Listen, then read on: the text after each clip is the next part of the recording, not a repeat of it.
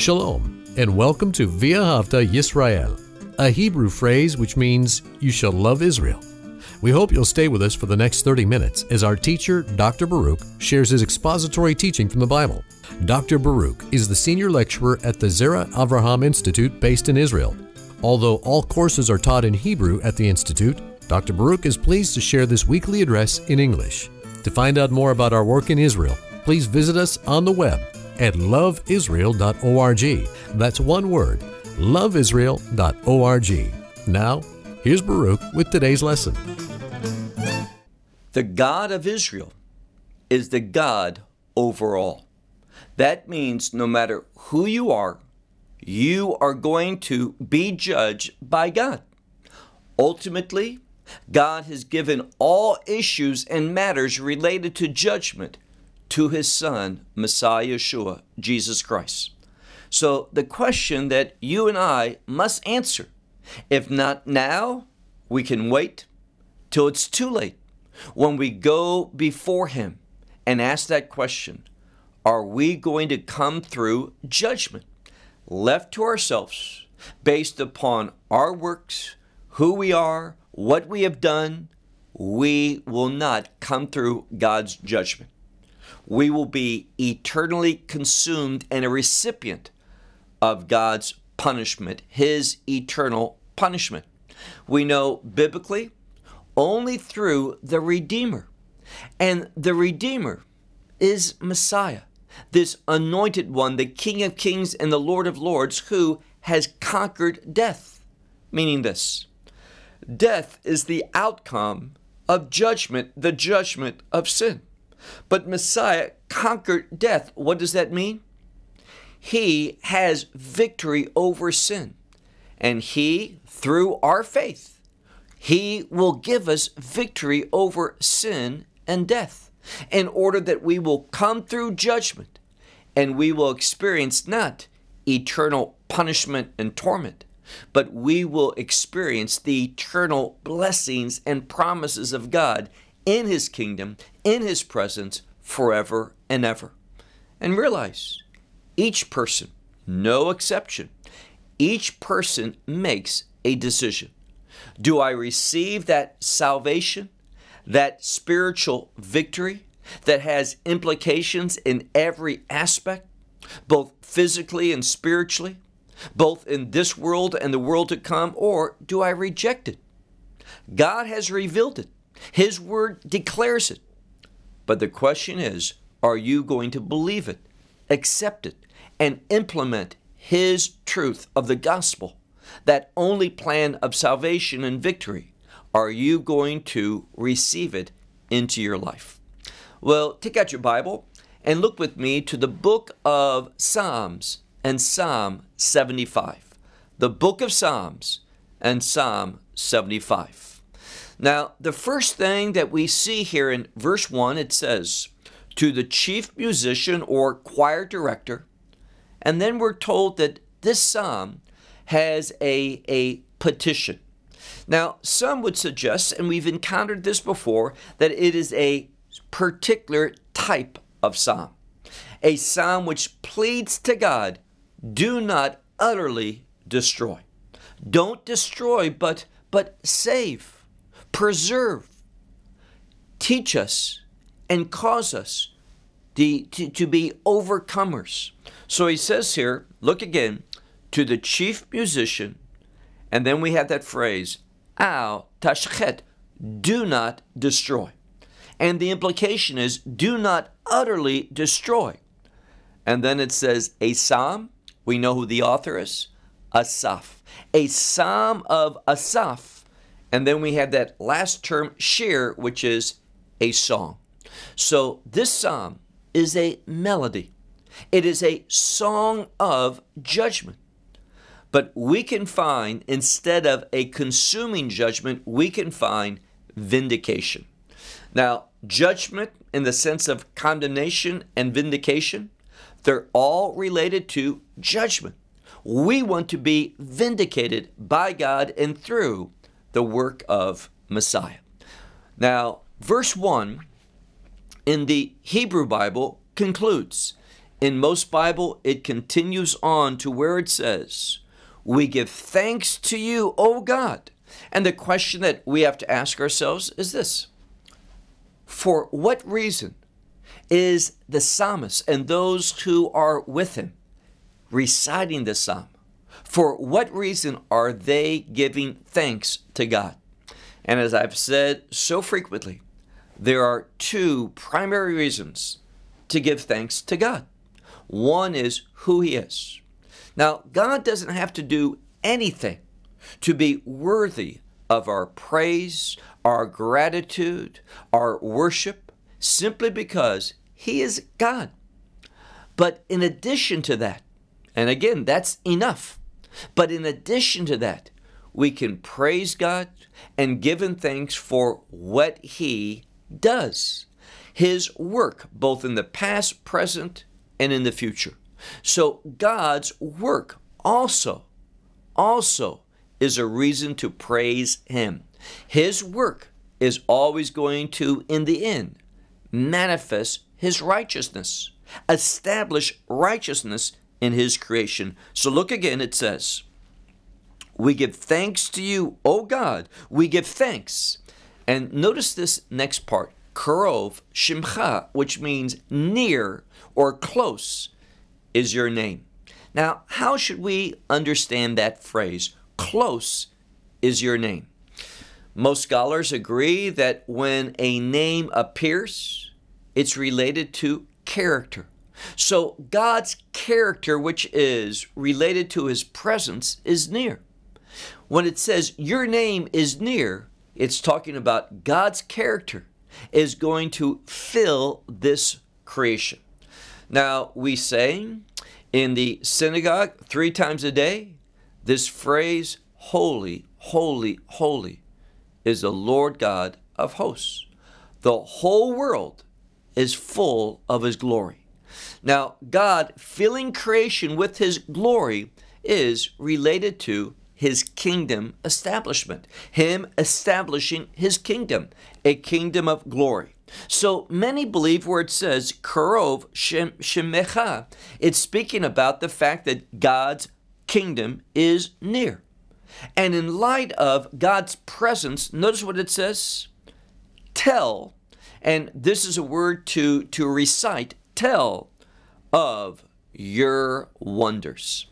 And what it's saying is this we should be the ones who tell of all of your wonders. How God has done everything perfectly in order to establish this coming kingdom. He's done the work. And from our vantage point, all that work has been completed. The only thing left is for God the Father to give that command for the Son to establish that kingdom and do everything that's related to the establishment of that kingdom. And what is that? Judge. God's judgment through Messiah will bring about the establishment of his kingdom. Let's move on to the next verse where it says, For I will take the appointed day. Now, it literally says, I will take and what it means here is that God is going to take that appointed time. That word moed, it can be related to an appointed time, as in a festival, or in this case, God's appointed time for judgment. And when it says, I will take, meaning that time of God's judgment, how can we think of God's judgment? God setting things in order, putting all in its proper place. I've said, don't expect justice in this world. This is a sin stained wor- world full of corruption, full of pain and sadness and sorrow and death and sickness and crime and all that which relates to these things. But God will, in the end, set aside all those things. He will bring about his righteous rule. And that's what he means when he says, For I will take that appointed time, and I will judge who? I will judge the upright. And here, this concept for I will judge has the, the meaning in practice that I will vindicate. I will justify the upright ones, meaning they're going to get what they have coming to them. And what is that?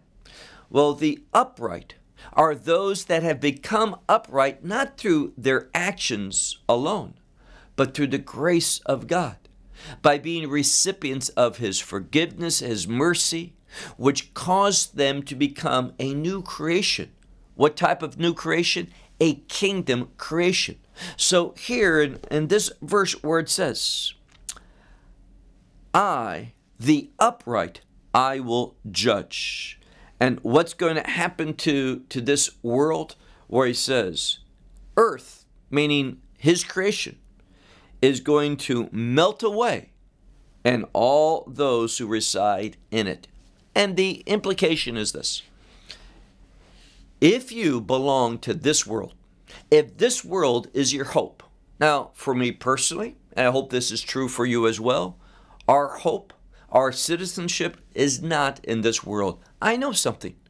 I have read the book of Revelation, and I know that in a moment, God is going to bring everything that this world values to nothingness.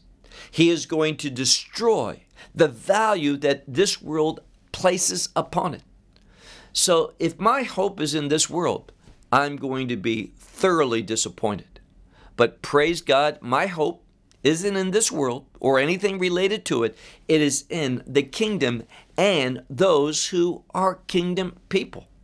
I rejoice that I'm going to spend eternity with you, the fellow believers in a place of perfection and righteousness where the presence of God will be there, His character and His glory is going to illuminate His kingdom.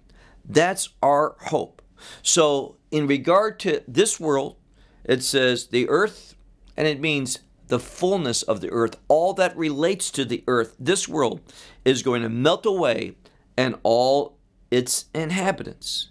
And I, still speaking about God, now probably God the Son, I, and it means to set firmly, to establish thoroughly. I will will establish thoroughly its its pillars, Selah. And what God is saying is the foundation of his kingdom, he is going to establish firmly. That means that that kingdom is secure. It's not going to fall away. It's not going to collapse. It's not going to, to have any cracks in it. It is a kingdom of perfection. God is establishing the very pillars of it, the foundation for it. Look on to the next verse. I have said, again, God speaking, I have said too, and this is a word for those who are praising, but not praising God, but praising themselves. Those who are boastful, those who are full of pride. And notice what he says I have said to, and we'll translate it, the proud ones, do not, do not be proud. Don't be boastful. Don't be praising yourself. And to the wicked ones, and it's not speaking about a different group. This word and as a conjunction can be thought of at times as even. So these ones who are praising themselves, they are wicked ones. Why? There's nothing in me worthy to praise. I am dust and I am, am full of, of sin. And it's only because of the work of God. And He deserves all the praise, not me for anything that is pleasing to Him in my life. So He gets all the praise. We ought not be praising ourselves. And that's why He says, even the wicked ones do not uh, lift up. And we have a word here, Keren, which means horn, but it's basically self exaltation. Those things, the essence of who you are that you think is, is worthy to be lifted up calling attention to yourself. Now, the term horn, Keren in Hebrew, is a word that's going to appear a few times in this, this psalm. And it speaks about the very essence. Now, the Keren or the horn of salvation, which belongs to Messiah, is indeed worthy to be praised. It is the essence of Messiah who is victorious. So this horn can speak about something that is truly praiseworthy, the work of Messiah, or something that is is not praiseworthy, and that is the essence of who we are in and of ourselves. He goes on to say, "Do not lift up on high your horn again. You don't belong there. You're not praiseworthy. We're called to live a praiseworthy life, but we're not praiseworthy in and of ourselves. It's only Messiah in us, the Holy Spirit, that gives us any value whatsoever. And then he says, You shall not speak with a, a outstanding or an outstretched would be a better way an outstretched neck. And this is just an idiom in Hebrew which relates to self exaltation calling attention to yourself, putting yourself first, putting yourself above others. So he says, do not do that. Don't stick out your neck in a prideful way, in a way that cause attention to yourself. Next verse. For not from the east, nor the west, and nor in the, the desert mountains, meaning in the south, so, not in any of these places, three directions. Normally there's four, but three is for the purpose of revealing something. And what is he revealing? That, that not from this world is judgment coming. It's not coming from anything that's connected. You won't see it in this world, but rather, notice what he says?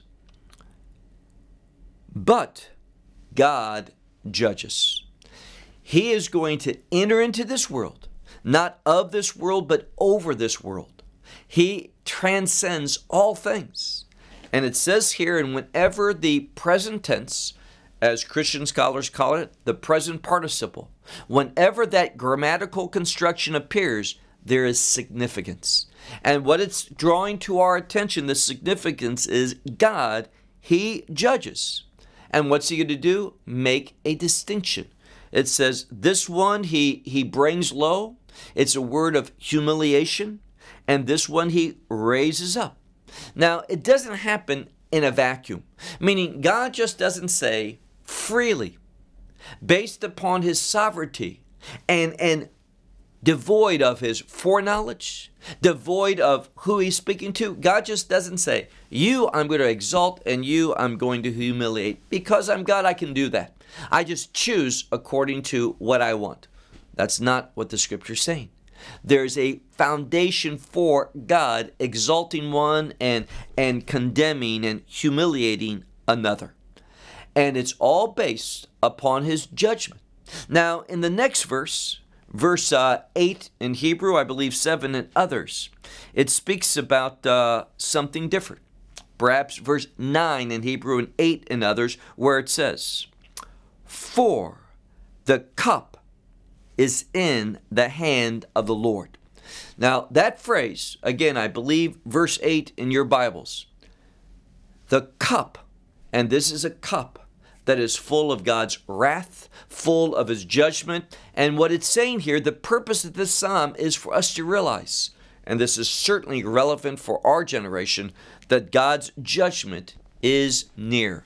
God's judgment is coming. So he says, For the cup is in the hand of the Lord, and the wine. Now we see that there's going to be wine, and we have the word chamor. That word chamor means that wine which is is praiseworthy in taste, the very best. So God has, and we're going to see this, the very best to give as rewards. And this has been fully mixed. So it's this wine that is is praiseworthy in its taste. It's been fully mixed and it's going to be poured out from it, meaning from the cup.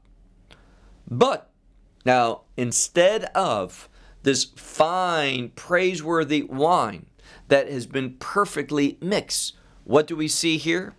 Well, we see in the second part of this verse where it says, But, and this is speaking about those who belong to the world, it says, but its dregs. Now, what is the dregs? This is the sediment. This is the part that, that settles on the body, the bottom of, of the barrel, the wine barrel. And I have here, I looked up this word in, in Even Shoshan, which is a dictionary, Hebrew dictionary. This is what it says. The, the part that is most unpleasant, most unsatisfying. And this is in regard to God's judgment upon who will come to this. He says, But its dregs they will find, they will drink. Who? Who's going to get that that that unpleasant part of God's judgment? It says, Kol Rish'e Aretz, all the wicked ones of the earth. And the important thing here is of the earth, they belong to this world. They have no kingdom connection. And again, I cannot overestimate the or overemphasize would be a better way of saying it. I cannot overemphasize the importance of being an individual that is not connected to this world but connected to the kingdom. And and if you are, you're going to know it. You're going to have a relationship with that King of the Kings, the King of this kingdom, God's kingdom, Messiah Yeshua. Move on to the next verse. He says, And I will declare forever. Now, forever can also be understood as for the sake of the kingdom. All of this has to do with God's desire to establish the kingdom.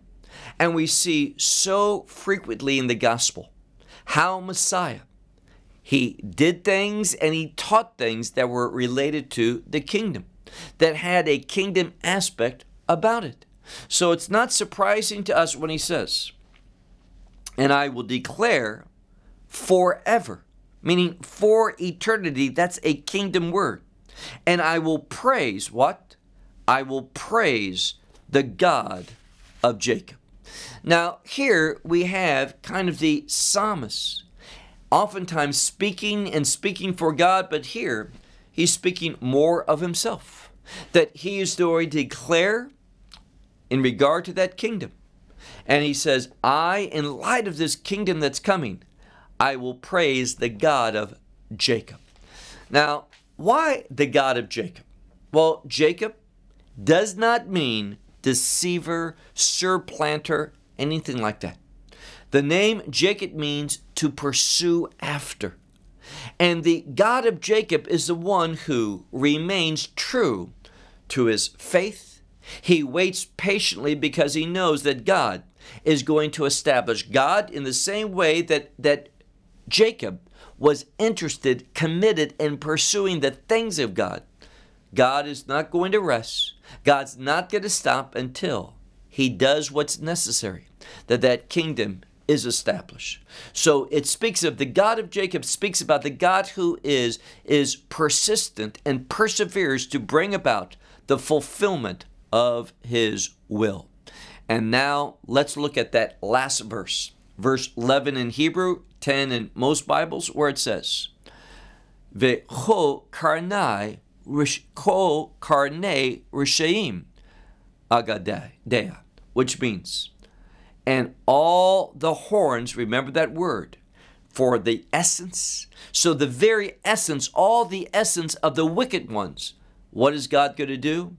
Well, this is a word to, to cut down, like to cut down, chop down a tree at the very uh, low part of its stump. And all you see is evidence that it was, but no more. And that is futility. Your life you have lived, but no more if you rejected the gospel. All there's going to be is a testimony of your destruction. Now, remember, the psalmist begins, Asaph begins, do not destroy utterly. And the message is there's a way to, to not experience that, that total judgment. And how is that? Well, notice what he says at the end. te romemna karnot sadik, which means I'll change the order to go with the normal English rendering, where it says, the horns of the righteous. Now, the righteous can refer to its singular.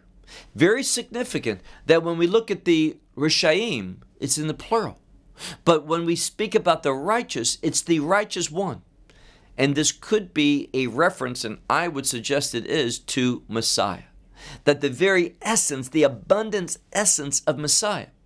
It says here, this is going to be raised up.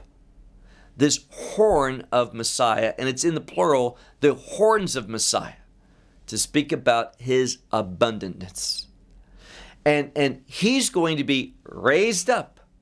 That is honored. That is lifted up, exalted. And here's the good news those who belong with him and to him are going to experience this same benefit that we're going to share in the faithful work of Messiah, the outcome of that faithful work. We're going to be recipients. So, what this psalmist is telling us is this it is only through this, this righteous one, Messiah Yeshua, Christ Jesus, that we're going to come through judgment. We're not going to be like all those who belong to the world, those wicked ones. We are going to be different. We are going to understand who we are in Messiah, that we are forgiven, that we are recipients of His mercy and His grace, and all of that based upon what He has done has changed us and given us a new identity. And that new identity disconnects us from this world. We're of this world, meaning we live in it, but we are not uh, citizens of it. Our citizenship is in heaven.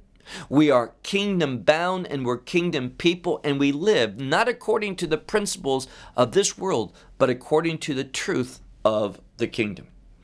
And we know something. We're suffer because of that, but so what? That suffering is not worthy to be compared to that future glory that we're going to have in that kingdom. And secondly, all of that suffering, it is temporary. And it's going to be seen as a vapor, as a twinkling of an eye compared to the eternity of blessings and receiving the promises of God and this wonderful eternity. And that's what it is eternity that we're going to have with Him.